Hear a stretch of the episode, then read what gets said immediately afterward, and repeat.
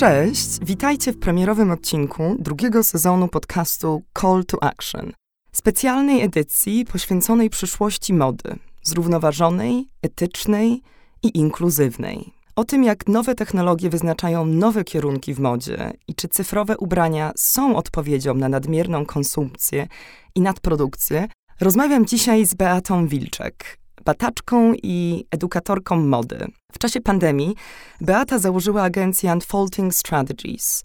Jest to swoiste laboratorium badawcze, które pomaga zrozumieć cyfrowy świat mody i wspiera marki w obszarze zrównoważonego rozwoju. Beata jest także hostką podcastu Fashion Knowledge, a od zeszłego roku dołączyła jako Head of Digital Sustainability and Social Impact do Dematerialised.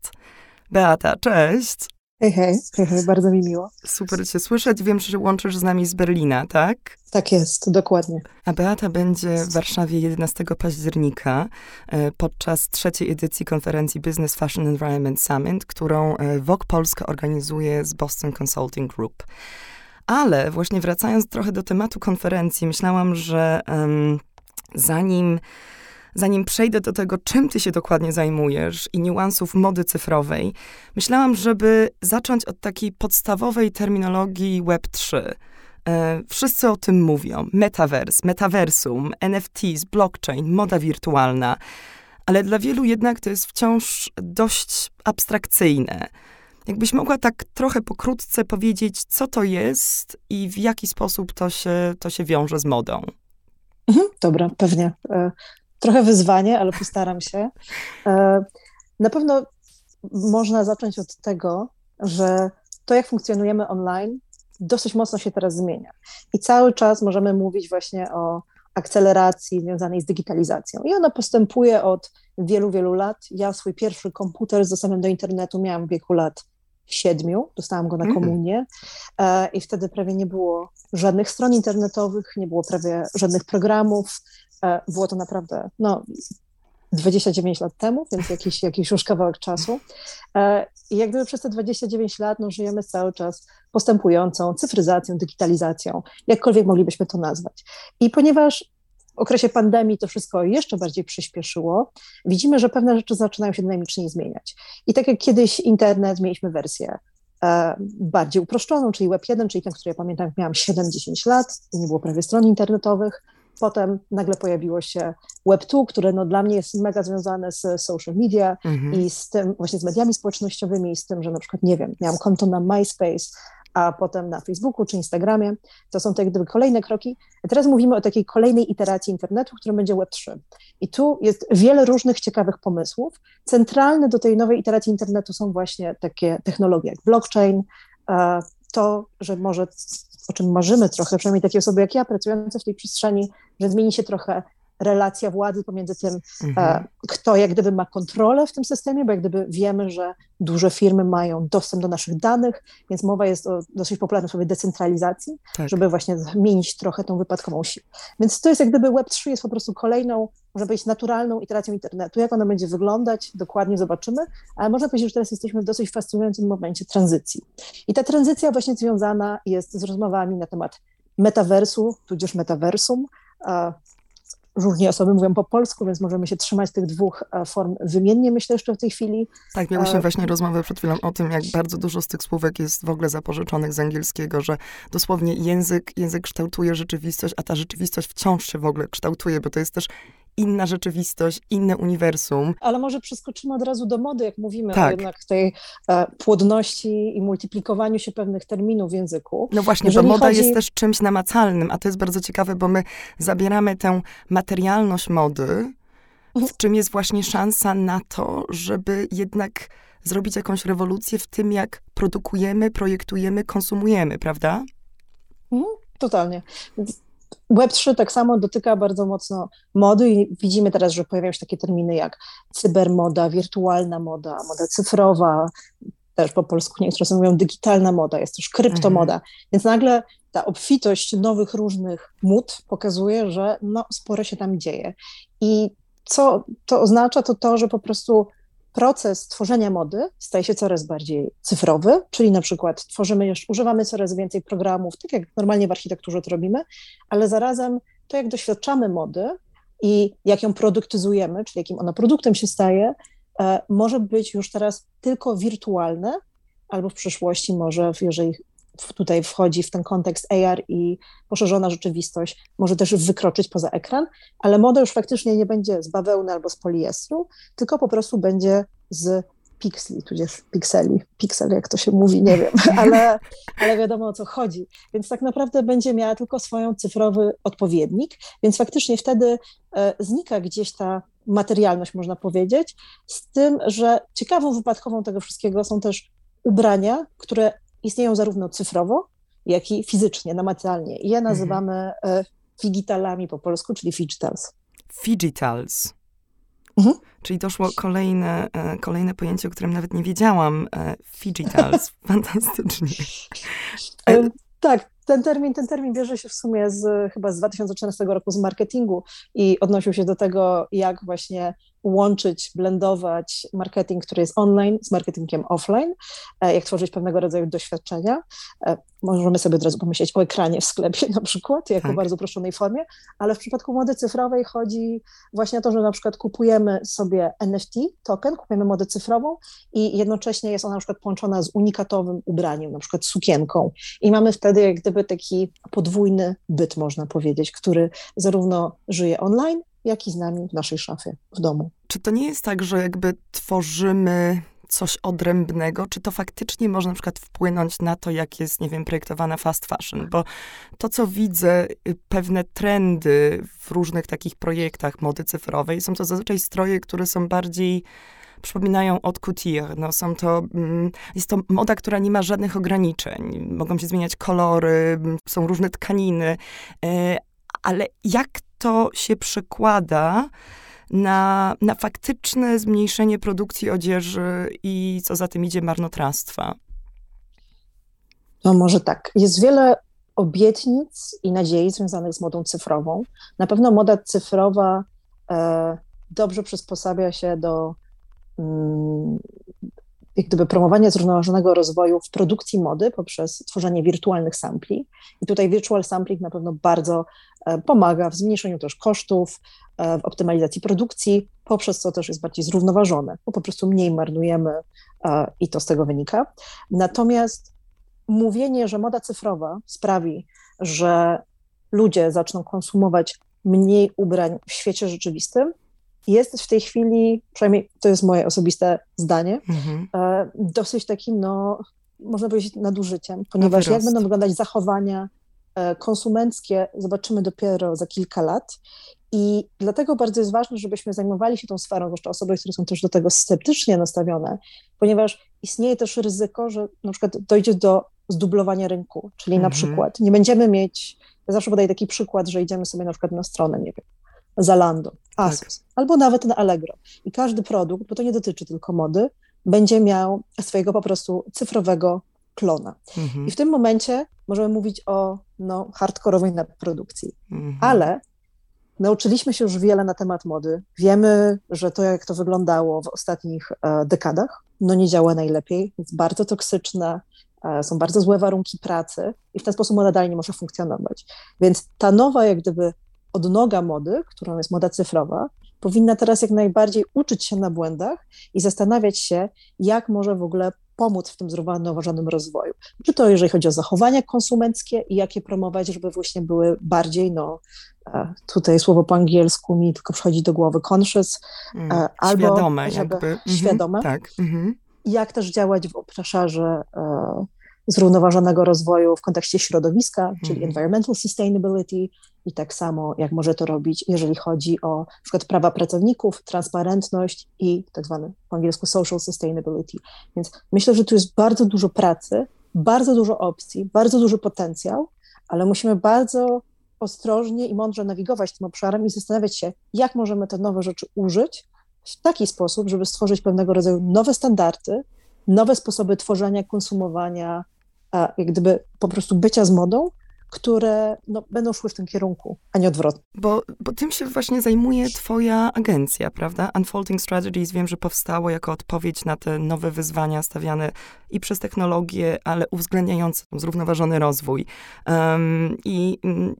I bardzo mi się podoba, jak ty czy osoby z Institute of Digital Fashion w Londynie mówią o takim potencjale mody cyfrowej,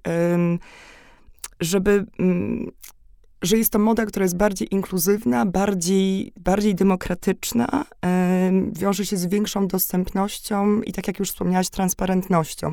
Możesz coś więcej powiedzieć o tym, czym się zajmujesz, jak wygląda twoja współpraca z innymi markami i gdzie jest ten potencjał do tej zmiany bardziej społecznej? Jasne. Nasza działalność w sumie z markami, ale też z instytucjami, czy jak gdyby z pojedynczymi kreatorami, tak nazwijmy, osobami kreatywnymi, polega jak gdyby na dwóch formatach. Często jest to po prostu edukacja, rozmawianie, wdrażanie, tłumaczenie.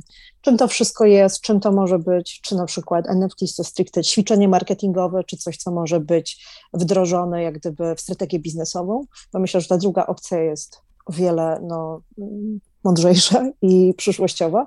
Bo jeżeli jest to tylko ćwiczenie marketingowe, to może to po prostu nie wyjść i widzieliśmy dużo takich przykładów w ostatnich miesiącach, tudzież roku. No i druga to jest właśnie zastanawianie się razem właśnie, jaka mogłaby być strategia figitalna na przykład dla marki, albo jak, biorąc pod uwagę pewnego rodzaju społeczność, która jest związana z jakimś na przykład, nie wiem, muzykiem, DJ-em, jak możemy dla nich stworzyć pewnego rodzaju produkt, który będzie miał sens w kontekście tego. Czyli tu już stricte wtedy myślimy o product development i tego typu strategiach. Więc to są jak gdyby takie dwa obszary, więc zaczynamy często od rozmów na temat co i jak, a potem zastanawiamy się, jak potencjalny klient mógłby po prostu to wdrożyć w ramach tego, czym się zajmuje.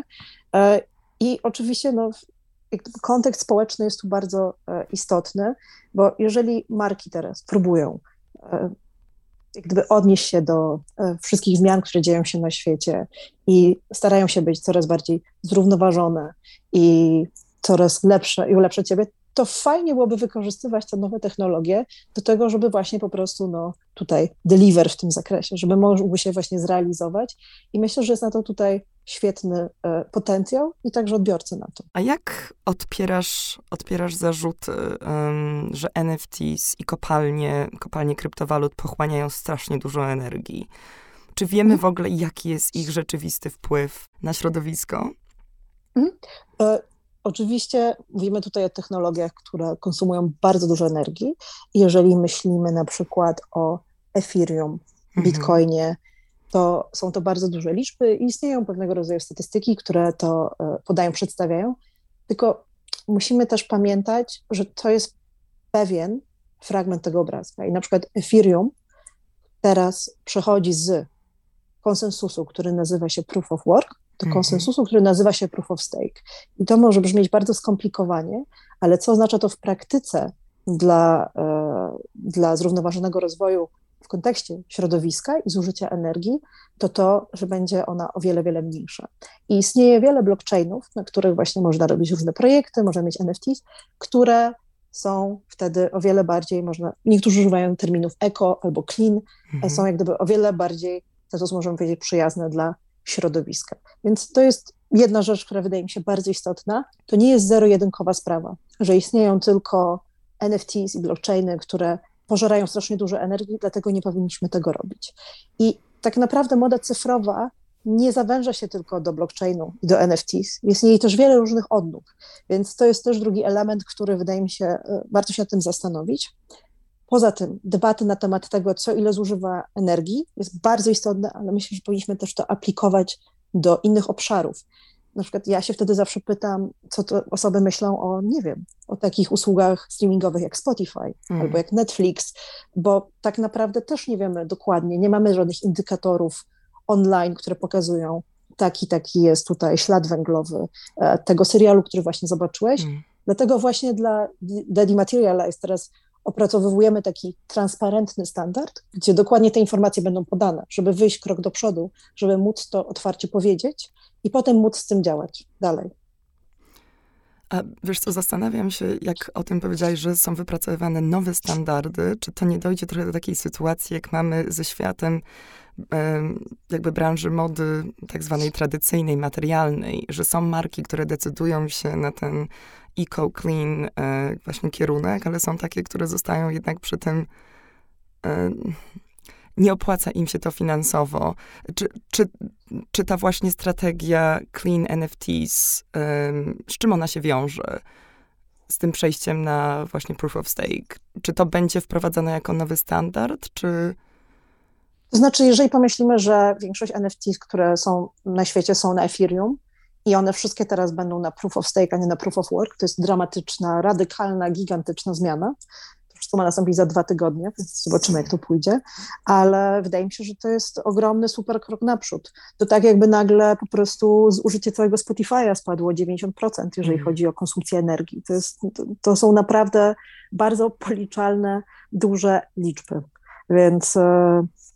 myślę, że to ma duży sens, tylko są to też skomplikowane rzeczy. Ale jeżeli kogoś właśnie odrzuca albo przeraża ta cała przestrzeń związana z blockchainem, z NFTs i z modą cyfrową i myśli, że to niedługo przeminie, bo to jest tymczasowy hype, mi się wydaje, że nie możemy sobie pozwolić na taki luksus i komfort. Dla mnie to jest tak jakby myśleć, że internet nie zaskoczy i nie będziemy z niego korzystać.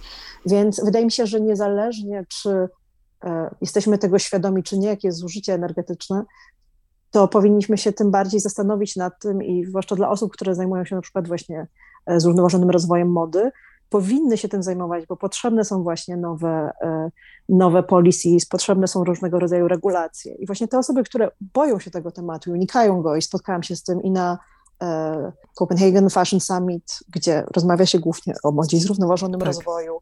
Jak byłam na jakichś eventach, gdzie rozmawiałam naprawdę ze wspaniałymi aktywistkami związanymi też z tym tematem podczas Fashion Revolution Week, to jest bardzo duży lęk, jest dystans, jest unikanie. Jest trochę ekscytacji, bo blockchain jest wykorzystywany od wielu, wielu lat jako technologia właśnie do mówienia o proweniencji ubrań czy tekstyliów i jest bardzo tutaj flagowane jako, coś, co daje nam transparentność, ale jest też bardzo dużo lęku i wydaje mi się, kiedy wszystkie te osoby już się trochę oswoją i nie będą się lękać i zaczną się tym aktywnie zajmować, to wydarzą się bardzo fajne rzeczy i skorzystamy z tej całej wiedzy, która była komasowana w ostatnich latach i albo pod postacią akademickości, albo jako aktywizm, a teraz tak naprawdę będzie ją można aktywnie przelać na rzeczywistość mody.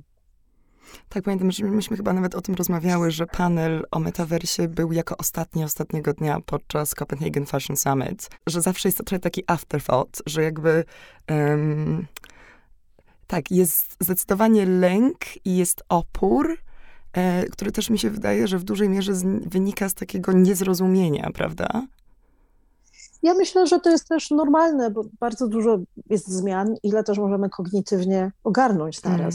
I jest tego po prostu wszystkiego, myślę, trochę za dużo i są osoby, które adaptują się szybciej do nowości, innowacji, zmian w kulturze, w technologii, w społeczeństwie. Są osoby, którym idzie trochę wolniej i czasem trzeba wyjść trochę ze swojej strefy komfortu, zwłaszcza w momencie, kiedy ja zaczęłam wykładać jakieś 10 lat temu i zaczęłam wykładać na temat mody i designu, ponieważ doszłam do wniosku, że to, jak jest robiona moda i design, jest straszne i musi być bardziej etyczne i bardziej zrównoważone. I teraz jak gdyby myślę, że obserwujemy bardzo podobny moment, kiedy wkrada się ten element cyfryzacji i dużo osób ma nadzieję, że to zaraz przeminie, albo mówi, że to jest naiwne, albo że to jest tylko sposób na robienie pieniędzy. Myślę, że to jest bardzo, bardzo podobna zmiana i podobny moment. Jest to kwestia czasu, więc kiedy właśnie jeden autor książki na temat zachowań konsumenckich w Kopenhadze powiedział do mnie, że ignoruje wszystkie te treści o modzie cyfrowej, czy to źle? Było to takie zaczepne pytanie. Powiedziałam, że to tylko kwestia czasu, że po prostu zrobi mały catch-up trochę później. Świetnie. A tak a propos adaptowania się, bo możesz obserwować to, co się dzieje w Warszawie trochę z takiego dystansu, z perspektywy Berlina. Na ile widzisz, że polska branża mody otwiera się na różne możliwości, jakie prezentuje metawers, jakie prezentuje NFTs, blockchain, Web3? Ja myślę, że Polska jest zawsze głodna zmian, nowości i myślę, że to zaskoczy bardzo szybko. Ja miałam rozmowy na ten temat po raz pierwszy z polskimi markami, myślę, 2 lata temu i jak najbardziej było zainteresowanie i otwartość na rozmowę. Ciekawe jest też to, że na przykład marki, z którymi Miałam też jak gdyby różne projekty, które były tym dosyć przerażone i na to dosyć zamknięte. W obecnej chwili też bardzo mocno wdrażają rzeczy w tym obszarze. Jest wiele interesujących prób, podejść. Myślę, że dosyć interesujący był projekt, który zrobiło Reserved z awatarami. Są jakieś różne właśnie próby i gesty, które sobie śledzę, w innych partycypuję. Myślę, że jest duża otwartość i duże zainteresowanie. Myślę, że w Polsce jest zawsze właśnie ten głód innowacji i chęcia właśnie bycia hopsiu do przodu, który ja też podzielam jako osoba z Polski. Świetnie. I dlatego na ten temat właśnie cała konferencja Business Fashion Environment Summit, trzecia edycja w tym roku, 11 października w Warszawie, poświęcona będzie zrównoważonej modzie cyfrowej.